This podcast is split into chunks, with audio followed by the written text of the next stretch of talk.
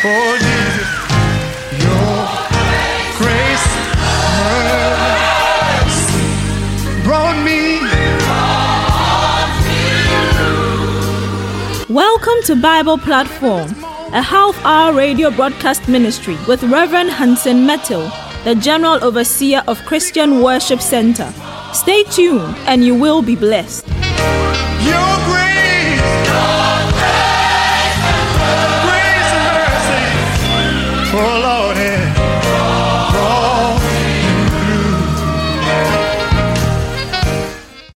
Praise God and glory be to the Lamb of God, who was slain that we might have life and have it in abundance. Brother, sister, you're welcome to Bible Platform with God's servant, Reverend Hansen Mettle. It is a beautiful morning. This is the day the Lord has made. Don't get it wrong. Don't let your feeling override your faith. Indeed, we must rejoice and be glad in it, despite our circumstances. Beloved, these are very interesting times. And we now hear a cacophony of confusing voices. And these voices continue to muddy the spiritual waters and are leading many souls from, from the benefit of the redemptive work of Christ on Calvary. Currently, there appears to be no clear cut agreement among the leadership of the charismatic Pentecostal fraternity as to whether it serves the broader interests of Christ and his church to tackle the issue of false prophets, occultists, and their ilk. There seems to be some kind of confusion about whether it is right or wrong to comment or to make reference to the falsity and the deception that is rampant in a time like this. And sometimes I hear men of God saying, Well, don't judge. We're going to clarify a few things. And I'm going to be speaking on the topic contending for the faith. We'll let the scripture speak for itself. No insults, truth unadulterated. That's the line on Bible platform. So, having said that, shall we begin with a word of prayer? Heavenly Father, this is your day. No day belongs to the devil. This is the day that you have made. We will rejoice and be glad in it. We give ourselves to you because we know our deficiencies and ask that, Lord, as we study your work, the Holy Spirit who influenced and directed and inspired the writing of Scripture will be our teacher and guide, bringing us to understanding and acceptance of the light that is revealed through your word. We have prayed and we have believed. In Jesus Christ's name, amen and amen. So, now to the subject itself contending for the faith. Contending for the faith. And I want to read as our foundational scripture for this topic from the book of Jude, the verses 3 and 4. Jude is only one chapter, the verses 3 and 4. I'm going to take the NIV, New International Version rendition of Jude, verses 3 and 4. Listen carefully. Dear friends, although I was very eager to write to you about the salvation we share, the salvation we share, I felt I had to write and urge you to contend for the faith. I want to I want to take that again. Dear friends, although I was very eager to write to you about the salvation we share, and probably stop there, that's my addition. I felt I had to write and urge you, in other words, go beyond talking about salvation and urge you to contend for the faith that was once for all entrusted to the saints. Note that. I urge you to contend for the faith. Then he goes to verse 4 and he says this. that It gives us the reason for the admonition to contend for the faith. For certain men, for certain men whose condemnation was written about long ago, have secretly slipped in among you. They are godless men who changed the grace of our God into a license for immorality and deny Jesus Christ our sovereign and Lord. You see, this is New Testament. I'm reading New Testament. The writer, Jude, now he is reputed to be a brother of Jesus. Here he says clearly the reason he felt compelled to write. The verse 3, he tells us that initially his mind, intention, was to write to the church about issues relating to salvation. But then he goes on and says in the second part of the verse 3 that he could not narrow himself down to just talking about salvation, you must be born again, and blah, blah, blah, and stopping there. He said, and I quote, I felt I had to and urge you to contend for the faith.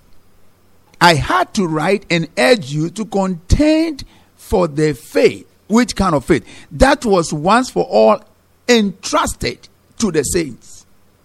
We'll do some analysis as we go along. So here he says, I urge you to contend for the faith. We can't run away from that.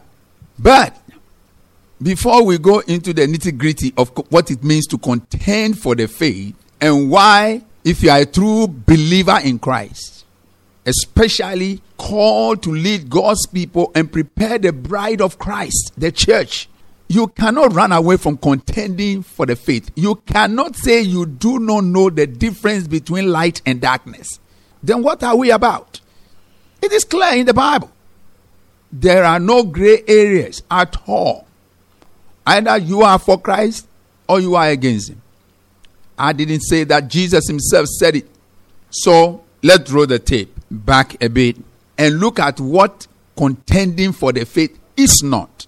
Because I, I don't want any any Christian taking this and running with it that we am contending for the faith. Um, so it's an invitation to engage in unhealthy debate and insults and argumentative, judgmental posture. That is not what contending for the faith is about. And let me read some scriptures to emphasize that point, point I'm trying to put across. Contending for the faith is not meant to be executed out of hate or spite or an attempt to make people look bad or whatever. Now let me, let the scripture speak. I'm reading from Second Timothy, Paul's second letter to Timothy, chapter number 2, the verses 23 to 25. We are talking about contending for the faith, not meaning we go out there and throw tantrums and fight. And no, that's not what I see in my Bible. It says this, 2 Timothy 2 23 to 25. Don't have anything to do with foolish and stupid arguments. Do I have believers out there listening in? this is not my word. Paul wrote to Timothy, 2 Timothy chapter 2 verses 23 to 25. Don't have anything to do with foolish and stupid arguments because you know they produce quarrels. So, what is wrong about quarrels? Verse 24. And the Lord's servant must not quarrel. Now, that's a very strong emphasis. He said, The Lord's servant must not quarrel. So, can I appeal to God's servants out there engage in quarrels? That that is not our part of our calling. The Lord's servant must not quarrel. Refuse to be drawn into it. And if you find yourself already in the center of a quarrel, wherever it is, stop it and hold your fire. Tell the Lord, I'm sorry I went that route. Let me read again. Verse 24. 2 Timothy chapter 2. And the Lord's servant must not quarrel. Instead, he must be kind to everyone, able to teach, able to teach, not resentful. Those who oppose him, he must gently instruct, Now I love this portion, and I think that we need we need to really meditate on this this particular scripture. Those who oppose him, he must gently instruct. He shouldn't compromise with them. He must gently instruct. The word there is instruction. In the hope that God will grant them repentance, leading them to a knowledge of the truth, and that they will come to their senses and escape from the trap of the devil who has taken them captive to do his will. So, what's the take here? Now, when we see all manner of people using the name of Christ to deceive and lead souls to hell, we cannot be quiet. No, it is not scripture. We cannot be quiet and business as usual. That is the emphasis here. But what is important and what I want to stress is that the way we go about righting the wrong must not be in itself wrong. Because two wrongs never make a right. You cannot align two wrongs, and because they are two, they become right. So the, the modus operandi of how we go about righting the wrong, dealing with the false prophecies, the occultists, because whatever we like it or not, God loves them too, and God wants to redeem them. That's one part of the story. The other side of the coin is that we are not expected as followers of Christ to stand and not defend the scripture. It was not a joke for Jesus hanging there in the hot afternoon sun in pain, in suffering, excruciating pain for souls to be won. And then we see all kinds of things being pelted out there in the name of Jesus Christ. And instead of standing up and declaring to the people that this is danger, he said, Well, I don't want to get involved. I just don't want to be judgmental. You got it wrong. Ephesians chapter number 4. Ephesians chapter number 4, the verses 29 to 32. Ephesians 4 29 to 32. Do not let any unwholesome talk come out of your mouths.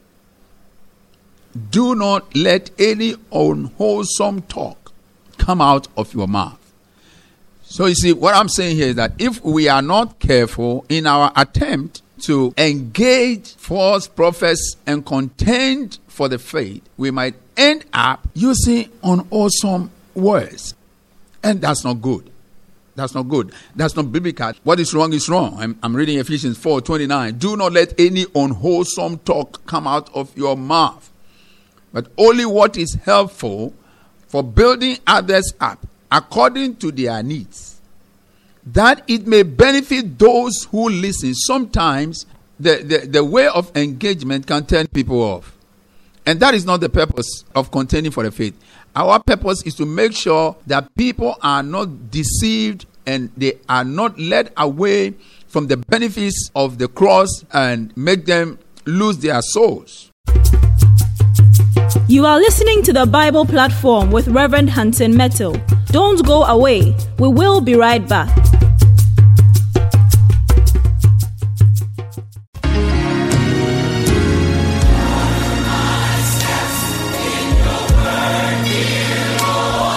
Tune in to the Bible platform with Reverend Hansen Mettle. This and every Tuesday from 5 a.m. to 5:30 a.m. on Sunny 88.7 FM, and your life will never be the same again. God bless you.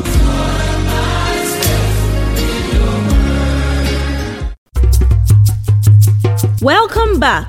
The message continued. And so let me continue with the scripture. And he said, And do not grieve the Holy Spirit of God, with whom you have been sealed for the day of redemption. That means that when we run our mouth in a way that doesn't glorify God, you see on all some words, we grieve the Holy Spirit. We grieve the Holy Spirit. That's not the way to go. And we all mess up once a while. I mean, we say things we shouldn't say. But thank God for this faith for which we are contending for that. There's always a door open for us to go to the Father and, and repent. And for those that we, we have maybe spoken unadvisedly about, apologize to them. That is that is a Christian life. It's not about self promotion or preservation. Verse 31, Ephesians 4. Get rid of all bitterness, rage, and anger, brawling and slander, along with every form of malice. Get rid of it. That's what the Bible says. Now, let me read the verse 32.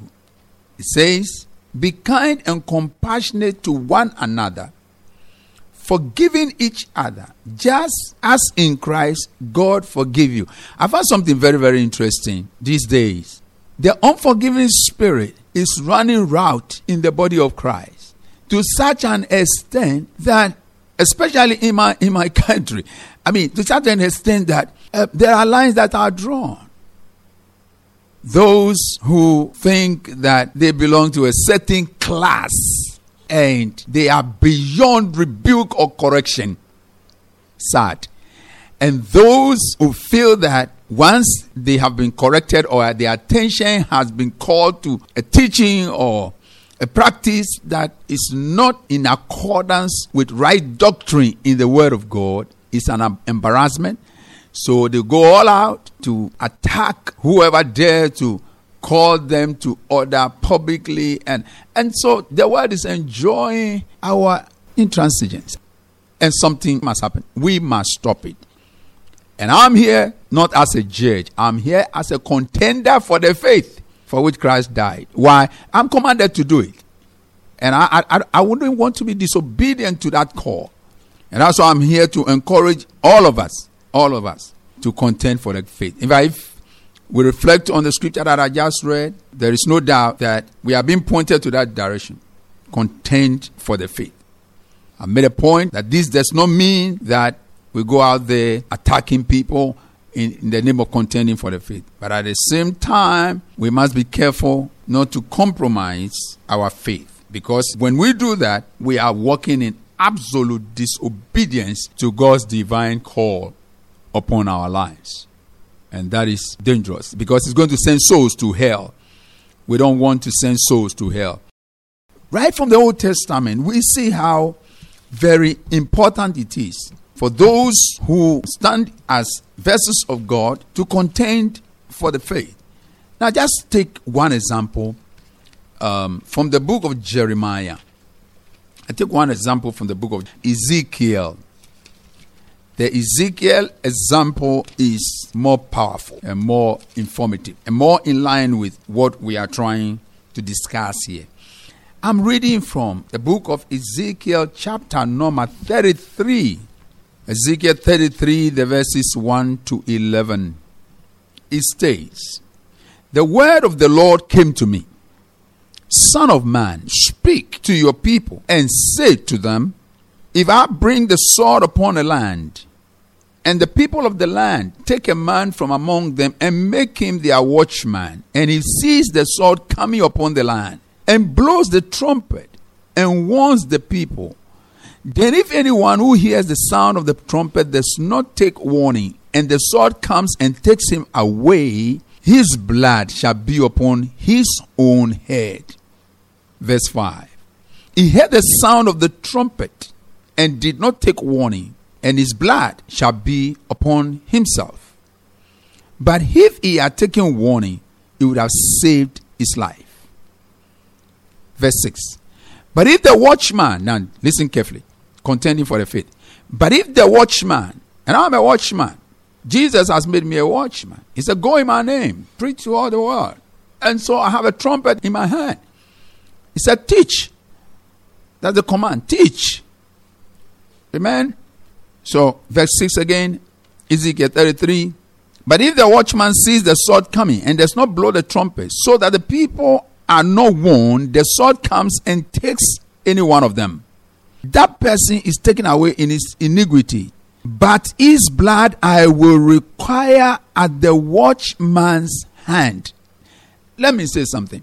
You contend for the faith when you share Christ with unbelievers. Listen, when you share Christ with unbelievers, you are contending for the faith. You are being progressive. You are being proactive. You are flowing in obedience to the call upon your life. Now, when you share the word, and the people don't respond, you've blown the trumpet, you've done your bit. The Bible said their blood will be upon their own heads. But you can't be with people who don't know Jesus as their Lord and personal Savior. You don't say nothing to them and die and lose their souls. God is saying, I will ask their blood from your hands. In the same vein, in the same vein, when you see people being asked to bring cutlass to church to cut the head of the devil, you know immediately. I mean, you don't you don't need any any extra. I don't know how to put it there, but you see, you know immediately that these people are being deceived.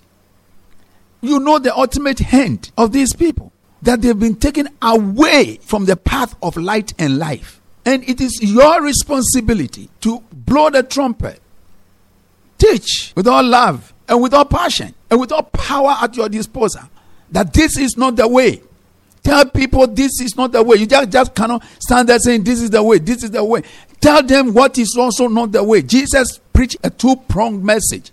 He rebuked the Pharisees in love, he didn't hate them. But when they were teaching the people the wrong things, Jesus stood up and said that was wrong. When you say that people should not be healed on the Sabbath, what do you mean? Because when you have a sheep, it falls into a hole, you bring it out. Jesus was confrontational, but he wasn't violent about his confrontational approach. So we need to contend for the faith because the blood of others will be demanded of us if we don't. Hallelujah to the Lamb of God. So let me go to the scripture now. But if the watchman sees the sword coming and does not blow the trumpet, so that the people are not warned, and the sword comes and takes any one of them, that person is taken away in his iniquity, but his blood I will require at the watchman's hands. I cannot stand before God and provide anybody's blood. So, as much as is possible in my own small corner, in my own small way, I will continue to blow the trumpet. If I am in a position to, to tell somebody that this guy claiming to be a prophet, the path he's leaving you is the path of death, I will do it without apology to anyone. And you can come to your own conclusions because you see, the word of God is not the same as the opinion of men. Let me repeat the word of God is not the same as the opinion of men. If it can be override or overridden by the opinion of men, boy, I'll keep my mouth shut unless the giants in quotes continue to dictate the pace. But look, nobody has the right, including me, to teach you what to believe when it is clearly spelled out in the Bible that this is God's way because it is God's word. Hallelujah to the Lamb of God. I'm excited. This is getting exciting. I hope that you are being blessed and you are being challenged. Now let's go to verse 7. Is it Ezekiel 33. So you, now it's coming to you and me. So you, son of man, I have made a watchman for the house of Israel. Wherever you are, you are a watchman. In your home, in your family, wherever God has placed you, you are a watchman. Amen. A good watchman does not sleep. And a good watchman sounds the alarm when there is danger. The watchman is not just there to see for somebody to see that there's a watchman there so he doesn't threaten their home or the country or whatever, the church. You must be vigilant because that is the hallmark of a watchman. You must be vocal, uncompromising when it comes to the truth of God's word. Souls are involved. This is serious business souls are involved. All are preaching about you will get this, you will get that, come to Jesus, and you get husband, you get this, you get all that is good. But let me tell you what that is not the ultimate for the death of Christ. Even so, he said, Man shall not live by bread alone. Even so, he said, Seek ye first priority, the kingdom of God. Be sure where you are standing with God. Because it says in the scriptures that broad is the way that leads to damnation. Many walk on that way. But the way that leads to life, narrow and only a few. Can you imagine that? And I am not prepared to waste my life sitting and with my mouth shut and allowing souls for which Christ paid the ultimate price to be hoodwinked and dragged into the fires of hell just because somebody want to make a little bit of money. I will contend for the faith. And I challenge you to contend for the faith. Remember, and I want to repeat again It doesn't mean you go with uh, clench and going to punch people. It doesn't mean you're going out there to insult people and no way, Jose. But it means standing up and saying, hey, this is danger. Telling people what is the unadulterated word of God. And we're not stopping today or tomorrow because souls are precious to God. If there's one thing that brings joy to heaven, it is not about me getting a new car. It is not about me getting a wife. It's not about, about me. It's about one soul. Not even two. Bible says one soul. One soul. There is joy in heaven over one soul that repents. Let's get back to basics. All our niceties and flamboyance and whatever you can call it, does not does not impress God. If we want to make an impression on God, we should be there contending for the faith of our fathers. Hallelujah to the Lamb of God. Let me finish reading this scripture and then we'll set off for another day. Verse 7 So you, son of man, I have made a watchman for the house of Israel. Whenever you hear a word from my mouth, you shall give them warning from me. I'm going to stop here. Next week, God willing, if the Master gives me life, my Messiah gives me life, my Redeemer gives me life, I'll come your way again with another edition of Bible Platform. And we are going to get deeper into this subject. But meanwhile, wherever you are, don't keep your mouth shut. Contend for the faith. When you see people being deceived, the blood of Jesus has been turned into a merchandise. Speak up. God bless you. I'm your friend, Pastor Hansen Mettles, signing out for now and saying, see you or connect with you again next week. In Jesus' name, amen and amen. Oh,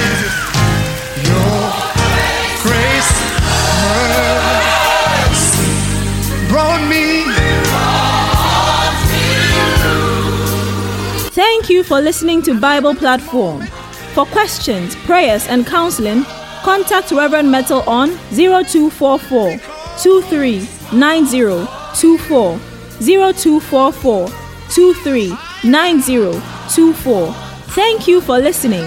Tune in same time next week. God bless you.